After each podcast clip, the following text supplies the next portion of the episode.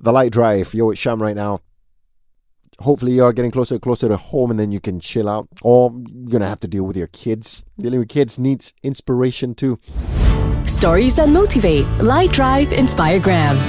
I mean, people are achieving great things at a younger age. The latest is 11 year old boy Lim Hung ranked second in the world for speed cubing, meaning the fastest to solve a Rubik's Cube.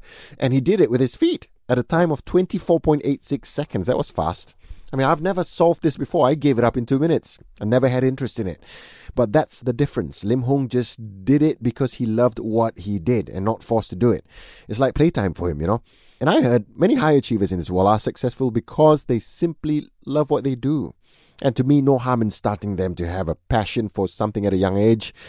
I just don't know exactly what my son has a passion for, but let him discover first. I'm not in a rush. Spice Girls, goodbye at light.